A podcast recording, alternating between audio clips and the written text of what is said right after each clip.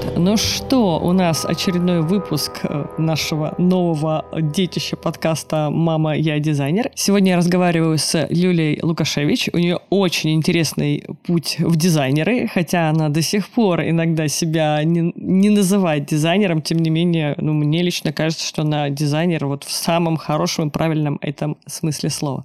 Привет, Юля. Привет, Ксюша. Всех, э, кто к нам приходит, мы просим рассказать о пути в дизайн. Честно скажу, несмотря на то, что я тебя знаю достаточно давно, я не знаю, как ты пришла в эту в профессию, э, когда, как, не знаю, какое у тебя образование, как вообще тебе пришла в голову идея заниматься дизайном. Так что можно начинать прямо с самого начала. С самого начала. А, начну я с того, что а, меня зовут Юлия, фамилия моя Лукашевич, мне 44 года, краткая справка. Я не замужем, у меня трое детей. И две собаки. Две собаки и мотоцикл, да. Я пришла в дизайн я до сих пор не могу назвать себя дизайнером. Я говорила, наверное, да, уже. Тем не менее, это человек, который сделал э, самые бомбящие шоурумы в, у застройщиков. То есть самые крутые, наверное, вещи. Мы не можем тут показать картинки, но поверьте, Юля делает очень круто, очень здорово. А, причем делает это с помощью достаточно бюджетных материалов и мебели, с кучей ограничений и руками э, не самых э, в подкастах можно говорить слово «рукожопых»? В общем, руками не самых высококвалифицированных специалистов. А, да, спасибо, Ксюша. Действительно, путь создания шоурумов – это отдельная а, строка в моей творческой биографии. Вот. А, значит, как я пришла в дизайн? Все началось в городе Магадане, я там родилась. Я родилась в городе Магадане и э, даже не планировала заниматься. Я не умела ни чертить, ни рисовать. То есть я была среднестатистическим ребенком. Большое спасибо моей маме, что она не сильно вмешивалась в мое воспитание. Вот. Ну, то есть я была ребенком, предоставленным самой себе. Ну, это как были... многие в те годы. Да, это были 80-е годы, город Магадан, крайний север, родители работали. Все, у меня была школа, и все, и младшая сестра. А тут, э, значит, к маме приходит ее подруга и говорит, Надежда, а твоя дочь старше моей дочери, можно ее попросить отвезти в художественную школу, мою Милу. Мила очень хочет рисовать, и мы ездили в город Ленинград и купили ей ленинградские краски, и мы хотим, чтобы Мила поступила в художественную школу. На тот момент была единственная художественная школа в городе Магадане, она, наверное, сейчас единственная. Вот, мы хотим, чтобы Мила поступила в художественную школу, но школа находится очень далеко, в районе там бухты Нага, Гаева и вообще хрен знает где, извините меня, неизвестно где, очень далеко по меркам Магадана, пусть Юля ее отведет. Но Юля же постарше, Юле 10 лет на тот момент было, а Миле там 8. Юля берет Милу, ведет в эту художественную школу, потому что Юля почему-то знает путь. Мы заходим, и нам говорят, а, вы на экзамен? Ну, садитесь. Вручают мне мольберт, красок у меня никаких не было. Я с такой завистью смотрела на эту палитру Ленинград. Прикинь, 80-й год, краски Ленинград, 24 цвета. Я там... Для меня это было, знаете, вот как, не знаю, из кассиров пятерочки сразу там в Google топ-менеджеры попасть, например, да? То есть я смотрю на эти краски, и я понимаю, что, боже, она сейчас будет ими рисовать. А они подумали, что я тоже как бы пришла на экзамен, учителя в этой художественной школе, посадили нас рисовать. А, какой-то там пейзаж, эскиз, какая-то там лук лежал, какая-то крынка стояла, ну что-то такое.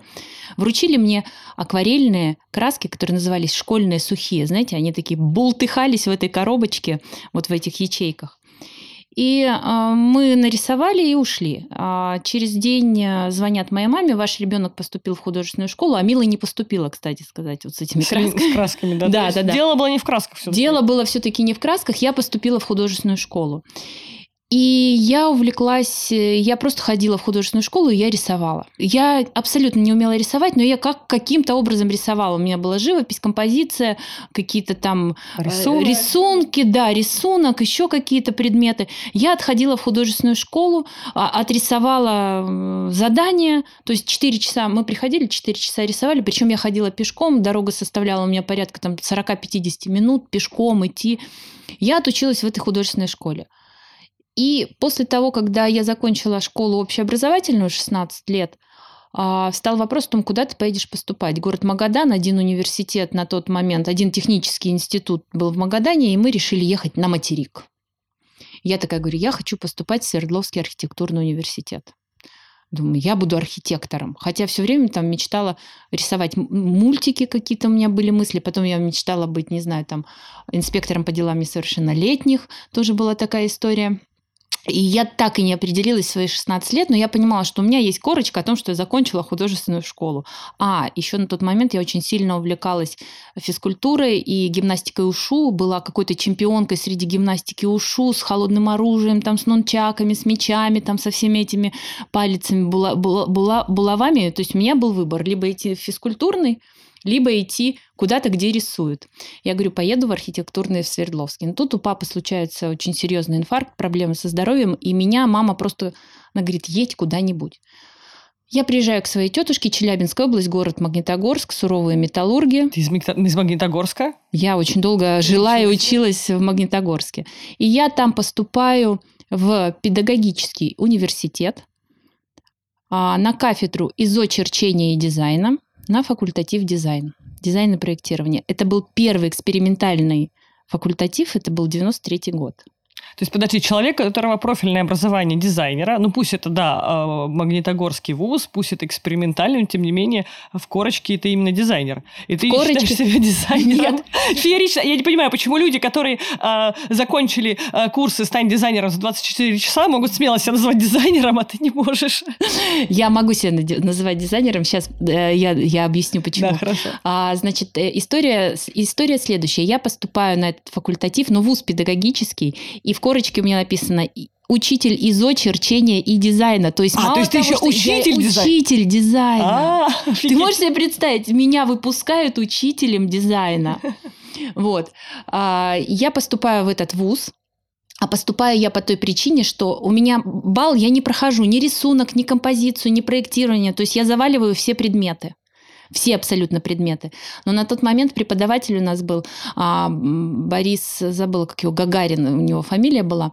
Он был самый крутой макетолог в России на тот момент считался. Он делал макеты, и он сделал БелАЗ, машину БелАЗ придумал он. Он сделал макет машины БелАЗ. И он, значит, ввел у нас бумагопластику, был такой предмет. И он был в приемной комиссии. Он на меня смотрит такое, я высокая, несуразная. Он смотрит, говорит, Юленька, ну, ты вот не прошла, но нам надо набирать иногородних, добирать. И нам надо, чтобы у тебя был хоть какой-то ну, расскажи, что ты умеешь. Я говорю, о, а я умею ушу. Говорят, давайте-ка я вам покажу там, ха-ха.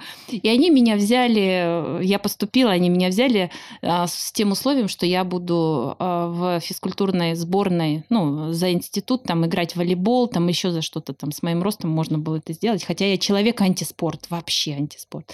И я поступаю на кафедру дизайна и попадаю к крутым на тот момент преподам, которые собрались вот в этой, в Челябинской крупной области. У нас были преподаватели со Свердловского архитектурного, у нас были там маститые, не знаю, а, члены Академии художников, там как это все называется, там у нас был мощный пул преподов. И они меня научили.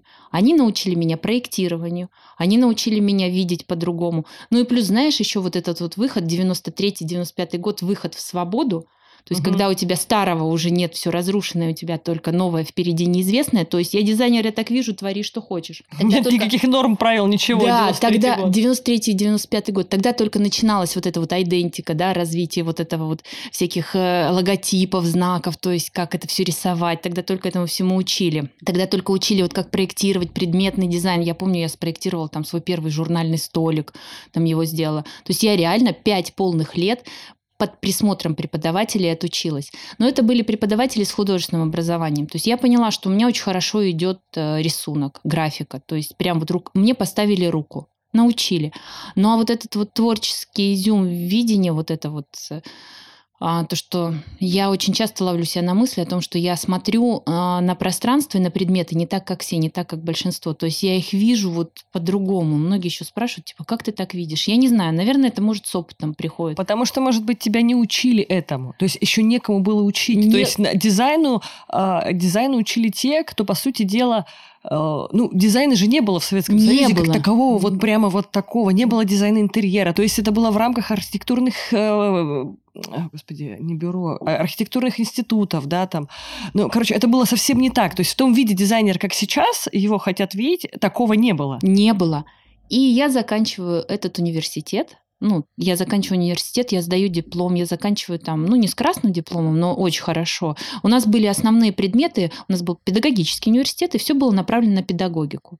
То есть э, образование детей, а сколько люмов должно быть на одно учебное место, какой длины должен быть черенок лопаты. То есть у нас были, знаешь, такие там, ну, в саду копать дети, когда выходят на субботник. Вот, то есть у нас...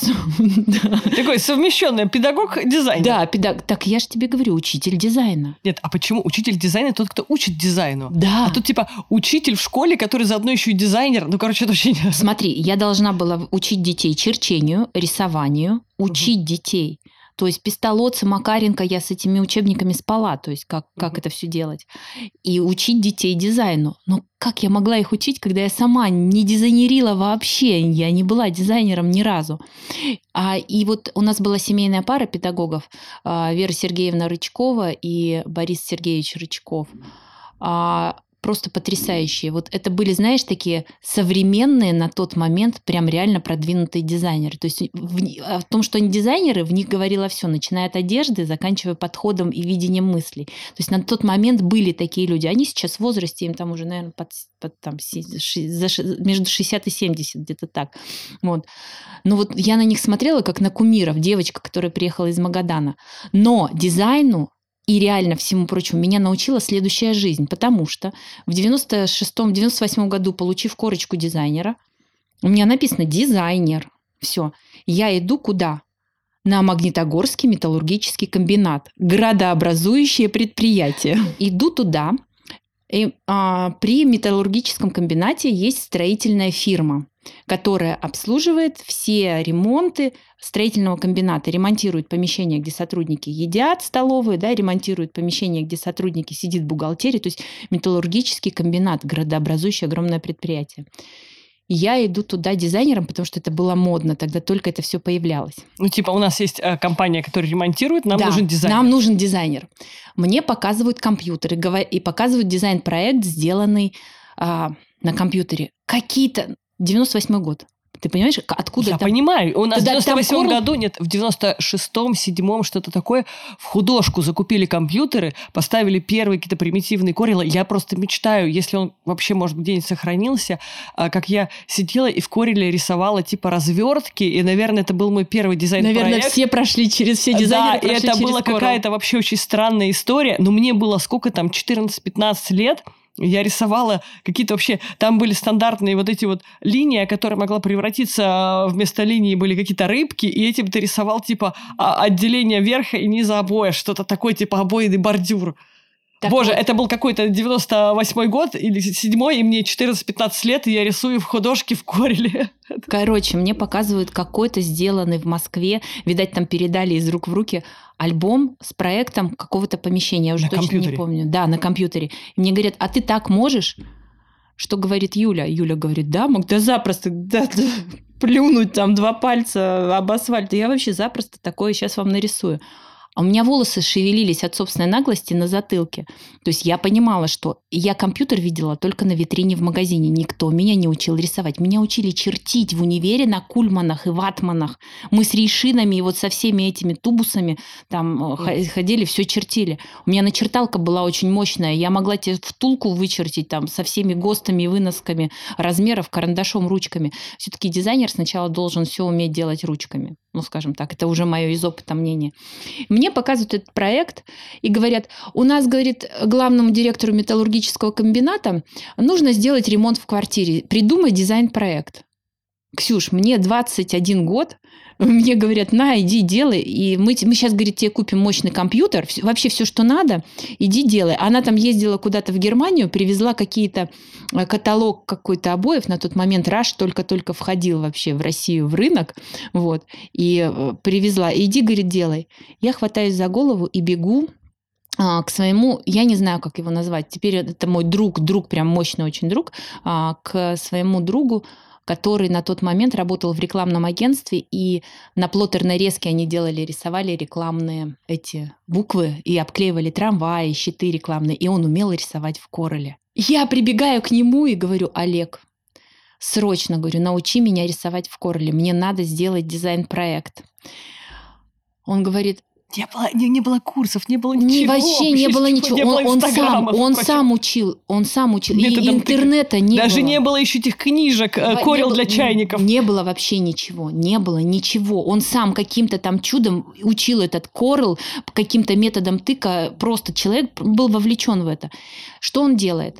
Он за три дня и за бешеные деньги, практически за две моих зарплаты, будущих наперед, научил, Будущих. научил меня рисовать в Кореле, научил меня рисовать в Кореле, вообще научил меня, грубо говоря, всему, чем, чем я сейчас пользуюсь, что я сейчас умею делать.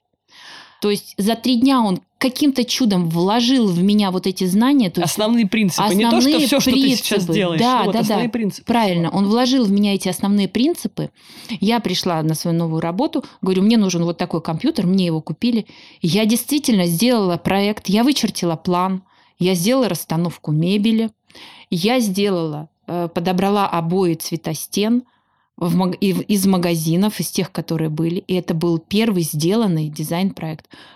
Получилось, ремонт сделали. Люди, которые делали руками, каким-то образом они все это сделали. Я это все еще распечатала. И мне говорят, а теперь столовая на тысячу мест тебе. И вот начиная с мая 98 года по сегодняшний день ежемесячно у меня есть какой-то ведущий текущий проект. Ты можешь себе представить? Меня никто не спрашивал, ты типа, будешь ли ты дизайнером? Ну, ты выбрала эту специальность. Ксюш, в тайне я мечтаю быть маникюрщицей. Ты даже не поверишь.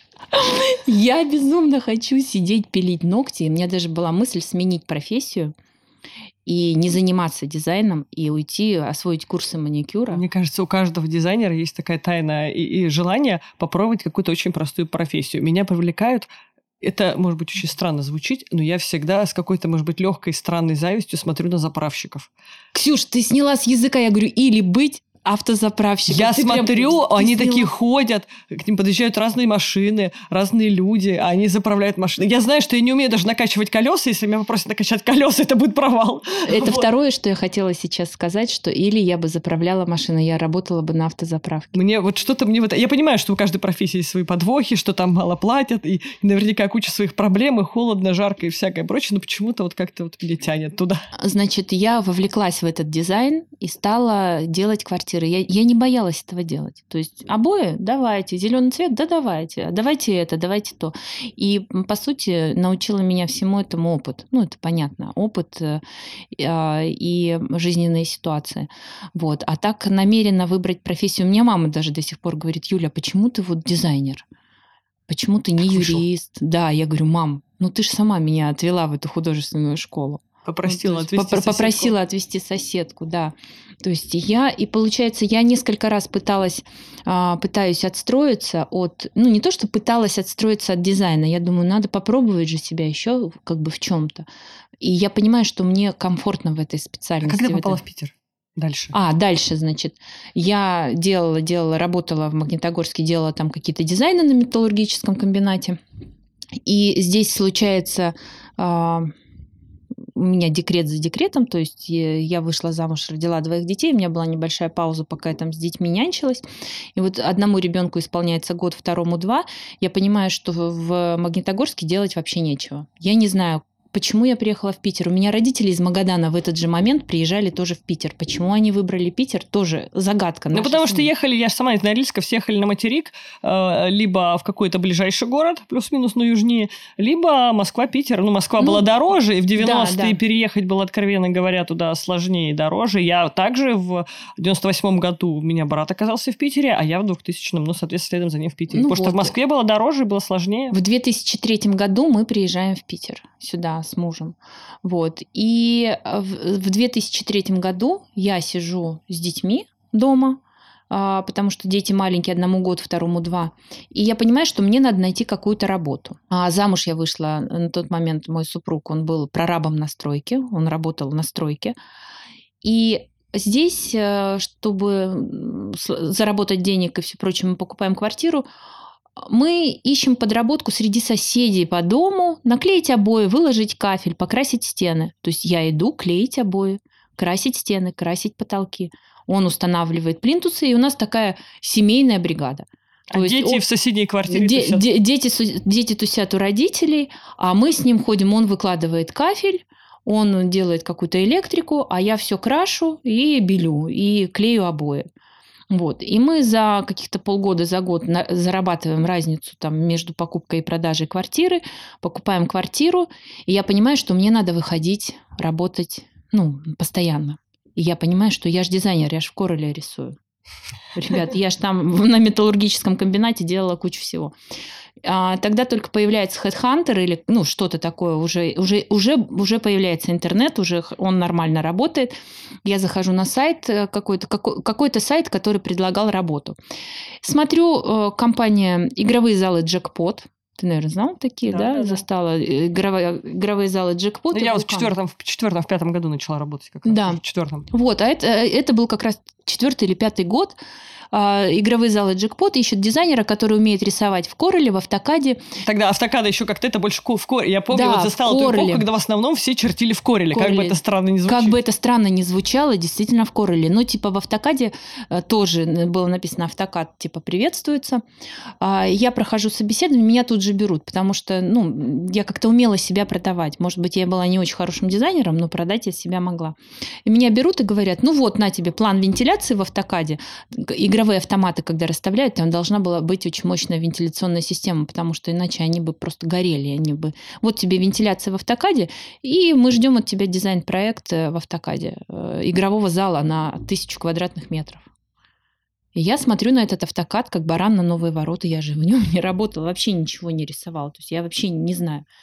И тут моя коллега, которая мы вместе пришли, чтобы быть, а, дизайн игровых залов джекпот, чем был хорош, уже появился брендбук. То есть стены либо желтые, либо красные, потолки либо синие, либо зеленые, на пол только такой ковролин, и все. Тебе просто надо было распределить эти материалы по помещению. Ну, то есть э, такая, такого типа была работа. Опять появляется в моей жизни человек, который меня за два дня учит автокаду. Я в автокад училась примерно так же. Я пришла устраиваться на работу, где я знала только Corel. Мне угу. говорят, а мы черти в автокаде. Я говорю, да я его не знаю. Да что там знать-то? Садись черти. Садись черти. Окей, надо черчу. Ну вот смотри, ну ты же знаешь, да, что у Corel и у автокада это просто разный психотип программ. Вот он разный, настолько разный, когда ты переключаешься с автокада в Corel и с Corel в автокад. Потом я в двух программах пыталась работать. В итоге, ну, все-таки, э, по сути, я работаю в Corel, в автокаде и в скетчапе вот сейчас. Ну, то есть это три э, набор, и я не собираюсь больше ничего, ну, мне кажется, что они закрывают все вот эти три программы, закрывают эти. Ну, может быть, еще Photoshop, но это вообще в, наи- в наименьшей степени, потому что в Corel можно сделать то же самое, как бы потребности твои закрыть. Вот. И появляется человек, девушка, э, моя коллега, которая меня за три дня научила автокаду. Все, и я, и я работала в джекпоте, я работала в джекпоте, наверное, три года. Мы сделали очень много игровых залов. Просто оказывается, брендбук, который состоит из четырех цветов, можно миксовать. И когда руководство увидело, как я это делаю, то есть какие я... У меня уже тогда начиналась вот эта вот история, что я люблю платформенное решение, не индивидуальное, а платформенное. То есть мне хотелось все сделать одинаково везде, во всех залах. И в игровых залах в Питере стал появляться некий одинаковый стиль. То есть дизайнеры очень интересно делилась эта система, то есть город был поделен на регионы. Было шесть регионов, а, и в каждом регионе были свои игровые залы. И нас было шесть дизайнеров, то есть к каждому региону был прикреплен дизайнер. Потом дизайнеров сократили до четырех, потому что, а, ой, до трех даже, три дизайнера у нас осталось, потому что остальные три уехали в Сочи. Тогда началась как раз-таки эта история, что Россия выиграла, ну, э, что будет Олимпиада в Сочи в 2014 году. И где-то вот в году там 2009, в 2007 уже начался, все Сочи начали перестраивать э, под Олимпиаду. И часть дизайнеров свалила туда. То есть нас осталось три, у меня стали появляться платформенные решения. Вот. После джекпота я, а, я понимаю, что джекпот это хорошо, круто, но почему-то я ищу работу. Я даже не помню, почему. А частный интерьер параллельно ты делала, да? Квартиры или нет? Когда работала в джекпоте, да. Я делала частные квартиры своим друзьям и знакомым. Друзьям, знакомым, ну там я сделала парочку частных. У меня был неудачный опыт с домом. А, я пыталась сделать дом, я поняла, что я не тяну его, я не могу, у меня нет опыта. И ну, я рассталась с этим клиентом, хотя, получив опыт, я с клиентом рассталась. То есть я не стала брать деньги за свою работу, я честно призналась, что я не могу, я не понимаю, что делать, потому что я ну, как, не знаю, что делать, но опыт получила. А квартиры я делала, я продолжала делать, потихоньку-потихоньку нарабатывать этот опыт. Вот. А потом я пошла в Юит. К застройщику. К застройщику, да. Потом я меняю джекпот, смотрю, строительная компания Юит ищет э, специалиста по продаже отделки в отдел продаж. То есть я понимаю, отделка. В кафеле и плитке я разбираюсь лучше, чем ну, там, в балках, чтобы строить дом. Такая, пойду-ка я туда. Прихожу к ним на собеседование, и они меня берут на собеседование. А, ну, то есть берут на работу, и что я стала делать, чем я стала заниматься в Юите тоже, отработав там три полных года, это была тоже мощнейшая школа, мощнейший опыт. Там были а, стандартные отделки от застройщика, да, то есть пакеты по отделке, плюс кухни. То есть а-ля карты, э, это были такие финские кухни, а, когда клиент покупал квартиру не только с отделкой, а еще и с кухней. Юит продавал такое, практиковал в 2007, 2008, 2009 году. И а, работая там с клиентами, я стала выходить на... Ну, то есть у меня появилась э, пул, и я стала себя рекламировать как дизайнер. То есть я перестала бояться делать какие-то, даже не бояться, это неправильное слово. То есть я стала хотеть делать квартиры красиво. И стала работать э, а, клиентов, которые приходили в Юит, покупали квартиру, мы с ними потом договаривались на дизайн. То есть я им предлагала в рамках юитовской отделки дизайн, и потом предлагала докомплектовать ее каким-то мебелью или, может быть, красками, там, цветами, помочь им обставить эту квартиру. Вот. После юита началось частное домостроение. Это было, было с 2009 по 2011 год. А, я построила 9 домов в Ленобласти. То есть домам, дома такие к тебе вернулись? Дома ко мне вернулись, но я их делала именно в тандеме с архитекторами, потому что, ну, ты сама знаешь, да, архитектор, который хорошо делает дом и садит его на участок, делает фасады, он совсем не может делать планировки. Ну, он как бы их делает, но зачастую делает достаточно формально. Это, это беда. Вот мало кто к планировкам относится супер тщательно. Тщательно, да, да, да. То есть архитекторы не заостряют на этом внимание. И мы стали работать в тандеме с архитектором. Я перешла в частную фирму, которая называется, называлась «Каркас». А, мы стали строить малоэтажные э, загородные дома и отделывать их японскими фасадными панелями. То есть я ездила, училась к японцам, они учили меня, как эти фасадные панели, как эти фасадные материалы применять на домах. Вот. Я построила 9, 9 домов. Я, я уже начала там взрослеть, у меня голос стал жестче, я стала более там, не, не шла на поводу у клиентов, стала требовательная и все прочее. Вот. И стали экспериментировать с домами и с отделкой. Это тоже был такой опыт, но уже вот более частный. Самое что интересное, все эти девять домов построены, они все живут, люди там живут, живут до сих пор. И вот уже сейчас пошла волна, они говорят, мы хотим обновить. Ну, то есть девять э, сколько, ну, где-то морально устарело, где-то да. дети выросли. Где дети выросли, и вот они обращаются ко мне по моему контакту и хотят обновить интерьер. Это просто интересно очень. У меня такая же история пошла. Вот те да. заказчики, которые были вот а, в середине двухтысячных, там в конце двухтысячных сейчас бывает возвращаются, где-то дети вырастают, где-то еще что-то происходит, где-то квартиры продаются, покупаются.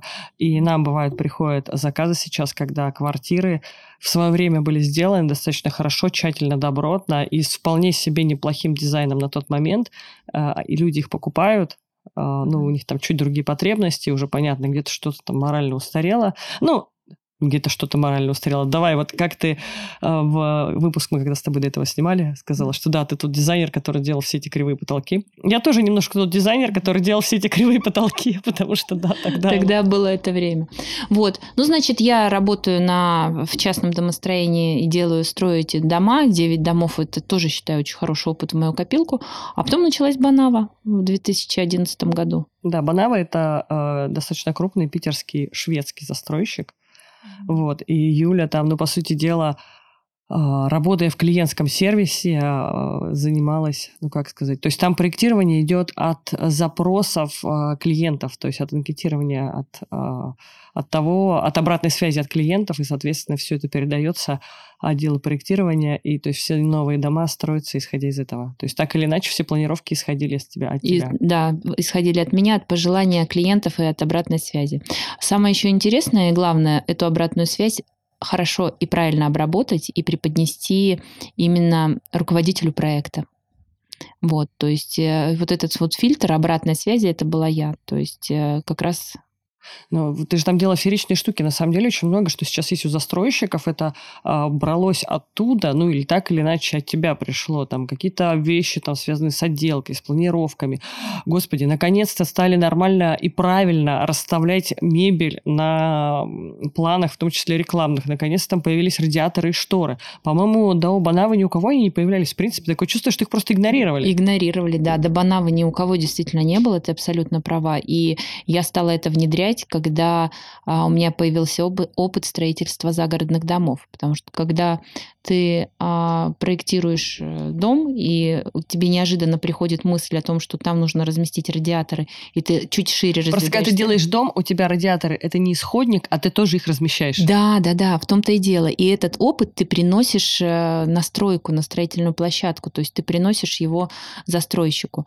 Но если говорить о дизайне, да, то есть работа с застройщиком это не дизайн дизайнера. Это, да, да, да. Так в том-то и дело. Сейчас, наверное, многие слушают дизайнеры такие, ну, в смысле? Ну, все же учитывают радиаторы. Да, когда вы проектируете частный интерьер, да. А когда это э, застройщик, который делает рекламные планы, которые будут потом, я не знаю, в метро, угу. там немножко другой уровень. Я думаю, все видели эти рекламные планчики в метро, когда э, кровать размером с, э, не знаю, варочную панель, вот, и прочее, прочее, нарисованные просто от балды, по сути дела. Сейчас, да, все больше и больше перестали застройщиков, ну, как я называть вещи, давайте своими именами, перестали врать, ну, вот в рекламных проектах все больше, хотя многие все равно врут, я прямо регулярно на этом всех ловлю. А, я просто Это начала, просто, да. работая даже вот с частными домами, работая с джекпотом, а, в джекпоте, я прихожу к тому, что дизайнер – вот ты человек, ты дизайнер, неважно, ты дизайнер на застройщика или ты дизайнер в частном интерьере,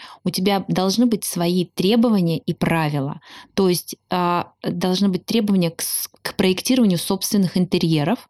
То есть ты должна э, как выстроить, ну не знаю, свое внутреннее четкое техзадание, что на всех планах я всегда а. Отмечаю шторную линию. Б. Показываю полное открывание дверей. В. Показываю максимальные габариты зашивки канализационных стояков. Показываю все...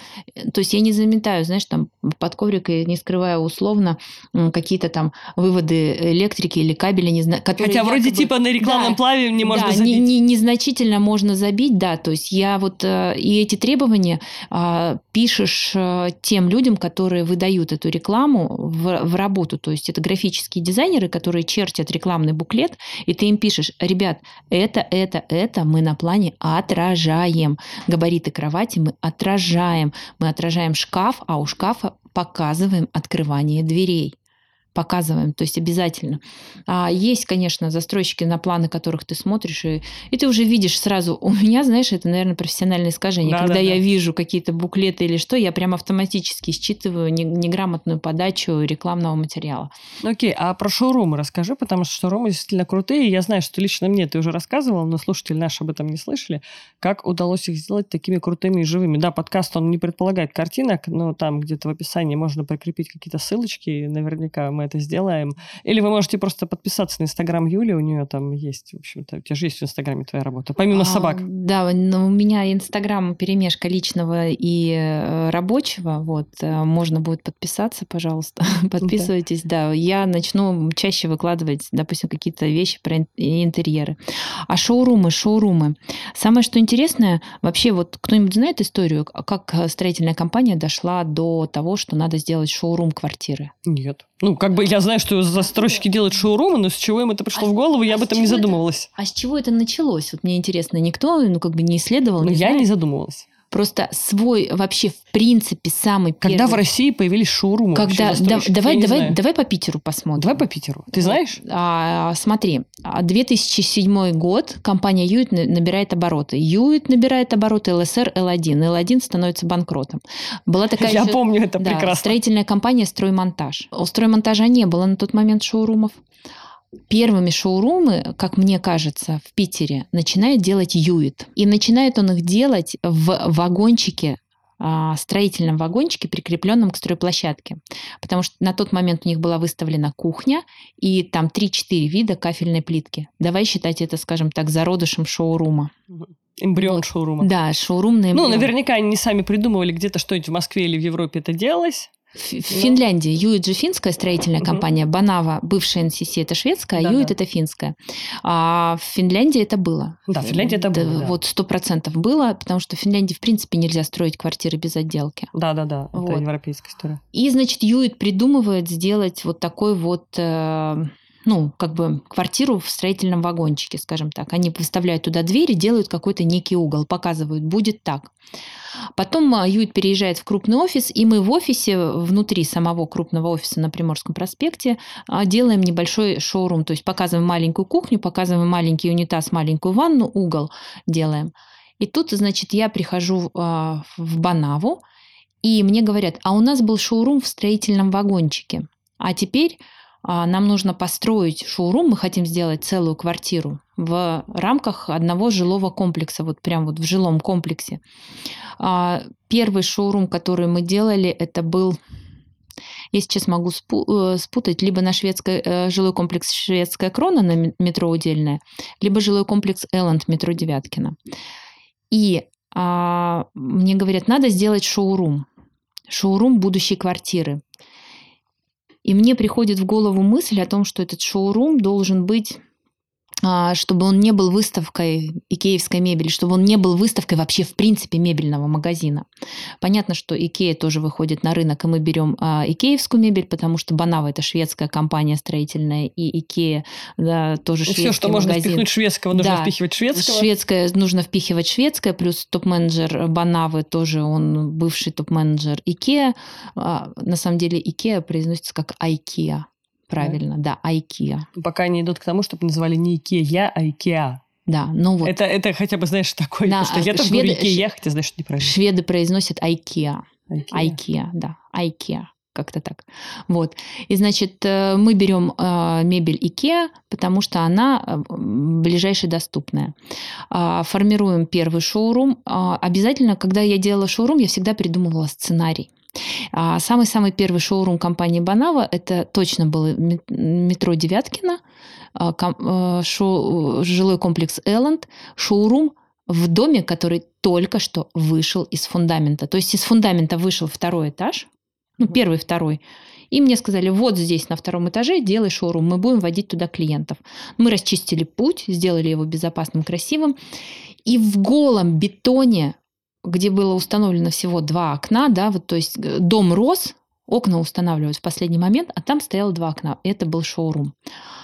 А, слушай, я еще, знаешь, компания «Реновация» Так, ладно, это я отвлеклась. Сейчас э, договорю интересную тему, как тест-драйв шоурума. Мгм. Была такая история тоже, когда человека пускают пожить в шоурум, чтобы он понял, как это жить в этой квартире, в этом комплексе. Прям пожить сколько день? Да, да, да. Ну, типа мастер-класс там по готовке печенек в этой квартире устраивают.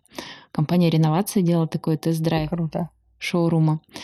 Да, и значит, это вот был, насколько мне известно, это был первый, и вообще вот э, Банава стала делать первое, они первые стали делать свои шоурумы такими интересными, ну, то есть Жилыми. настоящими, жи- жилыми, да.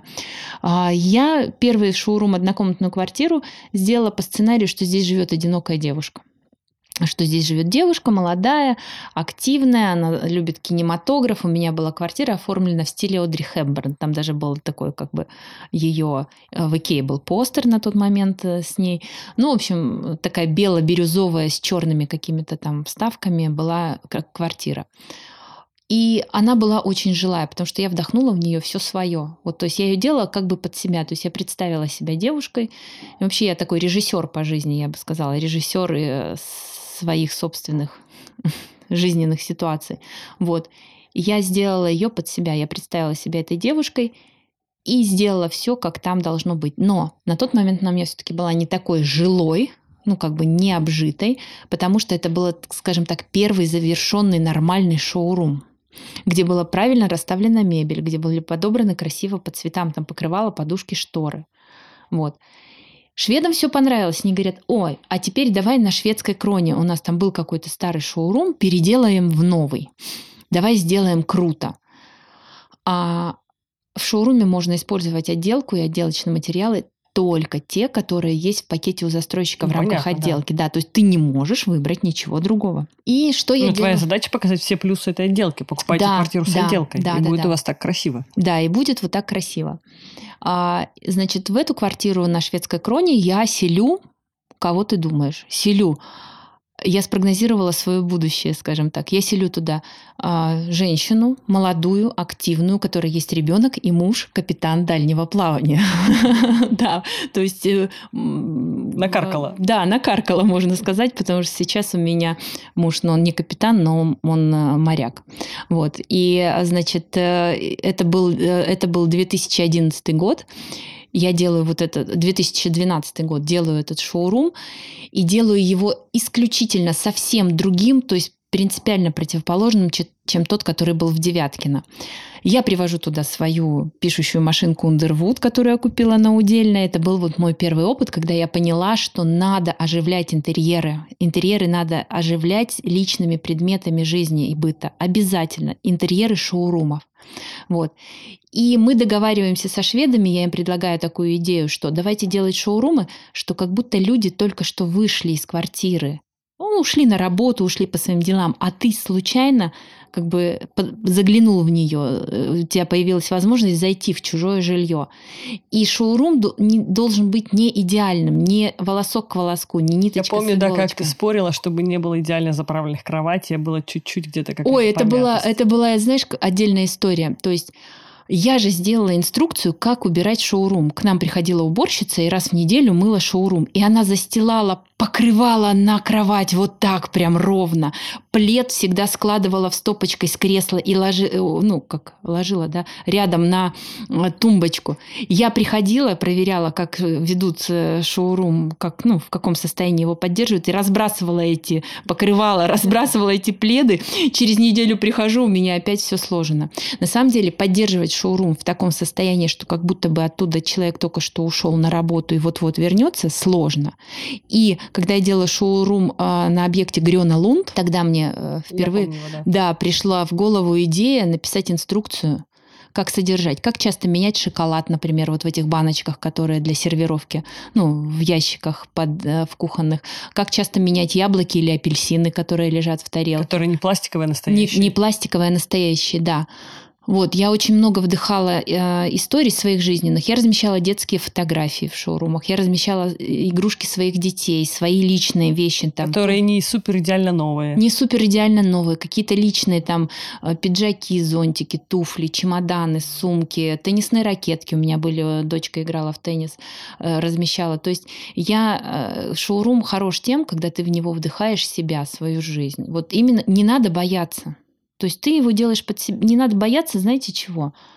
Не надо бояться, что он будет э, слегка а, то есть надо позволить себе быть не идеальной. Да, не надо бояться невылизанных интерьеров. Да, да, да. То есть когда, то есть ты, когда ты слегка, ну, и есть такая тема. Это недавно, слегка нормальный. Как да, когда ты слегка не накрашенная или слегка там растрепанные волосы, или там рубашка не подходит к твоим брюкам или еще что-то. Настолько там, идеально, да. Настолько идеально. Никогда не надо этого бояться. Это сейчас идет мощный поток, да, то есть сейчас все стали гуру таких жизненных, э, обеспечивающих э, качество жизни профессий, да, то есть стилист, психолог, нутрициолог, там коуч, личный тренер, там тра-та-та личный. Я дизайнера, кстати, тоже отношу к такой профессии, помогающей профессии. Потому что когда ты работаешь с клиентом, ты на какое-то время, на месяц, два, три становишься чуть ли не членом его семьи. Да, я То есть ты миришь мужа, жену, ты э, как бы э, даешь... Знаешь, как они хранят трусы. Да, нормально коммуницировать э, между бабушкой, внуком, мамой, папой, мужем и женой, слабослышащими родственниками родственниками, которые живут на этом пространстве. То есть а, и э, эти семейные советы, особенно когда идет распределение, а где где поставить шкаф, а какой стул, а бабушка у меня любит сидеть читать. Я вот здесь недавно делала квартиру а, женщине, она живет со своей мамой. Мама очень активная, ей лет там 65-70, и женщина очень активная, она, ну, примерно моего возраста, там 45, там сколько-то. И бабушка курит трубку и мне нужно сделать мощную вентиляцию. Она говорит, э, ей клиентка говорит, мама, ну давайте вы будете выходить там, ну, я с трубкой по улице, ты что? Я, ну, типа, я не буду выходить на улицу. И мы придумали там мощную систему вентиляции для того, чтобы бабушка могла курить трубку дома, в квартире, и чтобы соседи не жаловались, что в туалете там идет из туалета запах табака. Вот, то есть ты становишься каким-то э, на какой-то момент членом семьи, и ты Позволяй себе быть не идеальной. Просто наберись смелости, храбрости. Делаешь интерьеры. Не надо, ну, есть принципы. Это твои принципы, твое тех задание, которое ты сама себе или сам себе как дизайнер разработал, придумал, сделал. И дальше этих принципов просто придерживайся. Но быть не идеальным это не значит, что а, сейчас я поставлю диван против входа и всем тут будет он мешать, да, и дверь холодильника будет открываться в этот диван. Ну, то есть есть здравый смысл, который надо учесть. Вот. Но есть вот какие-то шаги, какие-то фишки, которые выдают твой стиль. То есть как бы тебе сказать, вот ты идешь стричься к мастеру. У меня был мастер, который стриг меня идеально. Должна быть идеальная стрижка, но позволили растрепаться. Да, раз, растрепаться. Вот он меня стриг идеально, и когда у меня было растрепано или не на ту, там, ни налево, ни направо зачесывалось, на мне всегда лежало идеально. А потом он перестал работать, уехал из Петербурга и передал меня своей ученице. Его ученица стрижет меня по учебнику. Но я не могу растрепать ее стрижку, потому что она будет ну, плохо лежать. То есть это какая-то внутренняя, внутренний вот этот вот вкус, вот внутренняя тонкая грань, которую, если ты в себе ее нащупаешь и будешь следовать этому, то ты будешь кайфово делать. Хоть интерьеры, хоть маникюр, хоть заправлять машины, хоть, не знаю, стричь там волосы, все что угодно. Вот. Твоя идеальность будет выглядеть не ошибкой, а собственным стилем. Да, собственным стилем. То есть, но надо себе разрешать это, то есть не надо блокировать. А, если у меня есть клиент, который стилист, не буду сейчас как бы вдаваться в подробности, в общем, она выучилась на стилиста намеренно. То есть человек долго искал себя в профессии, она была юристом, бухгалтером, потом еще, еще, еще. Говорит, я решила быть стилистом. Ну, звучит, звучит так. Я решила быть стилистом. Она прошла на кучу, прошла очень много курсов. И вот смотришь на ее блог, там еще что-то, вот смотришь, и ты понимаешь, что это по учебнику, что нету вот этого вот внутреннего... Ам, помоги мне, как вот этого вот... Стержня. Да, стени, стержня, нити, вектора вот этого направления, когда ты понимаешь, что ты дов, можешь довериться этому стилисту. То есть я смотрю на нее, да, красиво, да, все в рамках и по правилам, да, то есть длинный жакет удлиняется. Ты не можешь ей довериться, потому что ты э, не, не можешь отойти от правил. Ну вот нет, она не может отойти ну, от правил. Да, да, ты, я... ты с ней не можешь отойти от да, правил. Да, с ней, я с ней не могу отойти а от вдруг правил. мне понравятся немодные туфли, что же делать? Что, это знаешь, вот, Ксюша, к разговору про, если вы хотите скандинавский, нанимайте нас на скандинавский стиль, а у меня есть любим, любимый диван э, в ткани орликина с золотыми кисточками. Вот. Знаешь такую ткань орликина, она ромбиками такими шьется. И а, вот а, дизайнер Дизайнер, он не то чтобы должен уметь, это звучит вообще просто отстойно, не люблю такое так это слово. Он не должен уметь, а дизайнер всегда почувствует, как вот этот диван с, с обивкой орликин с золотыми кисточками поставить в скандинавский стиль. И вообще, на самом деле, дизайнер придумает свой собственный стиль. И, и, назовет, да, и назовет его скандинавским. На скандинавы как раз очень легко управляются списыванием старого в нового, а они не парятся. Да, они не парятся. Вот, вот эта вот неидеальность, она присутствует. Вот когда а, надо уметь вот э, прям это делать. Ну, мне кажется, это хорошее такое напутствие всем, кто идет в дизайн, что позволяйте себе быть не идеальными, но имейте свой собственный стержень. Да. Круто. Спасибо большое. Очень интересный рассказ. Ксюша, спасибо большое. Пока-пока.